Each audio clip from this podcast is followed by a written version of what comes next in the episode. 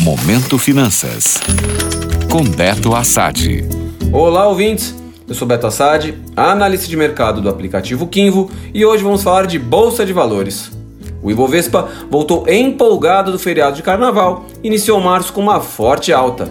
No primeiro pregão desse mês, que teve a duração reduzida devido à quarta-feira de cinzas, o principal índice da B3 fechou em alta de 1,8% aos 115.173 pontos. Nossa bolsa acompanhou os principais índices americanos, que também fecharam com valorizações acima de 1,6%. Muita gente estava preocupada de como seria esse primeiro pregão depois do feriado prolongado, principalmente com a escalada dos conflitos entre Rússia e Ucrânia.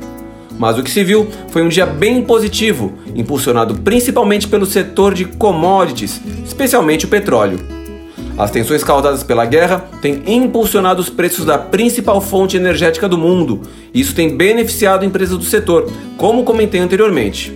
Para se ter uma ideia, as ações da 3R Petroleum subiram 12,93%, da PetroRio 9,02% e da Petrobras Ordinária 3,17%.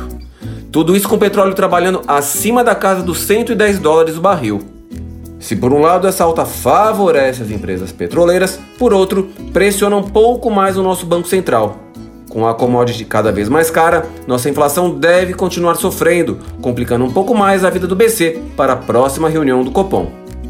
Assim, repetindo o que falei recentemente, enquanto continuar essa confusão envolvendo os antigos países da União Soviética, vejo o setor de commodities como um dos mais interessantes na renda variável e produtos atrelados à taxa Selic como os mais atrativos na renda fixa.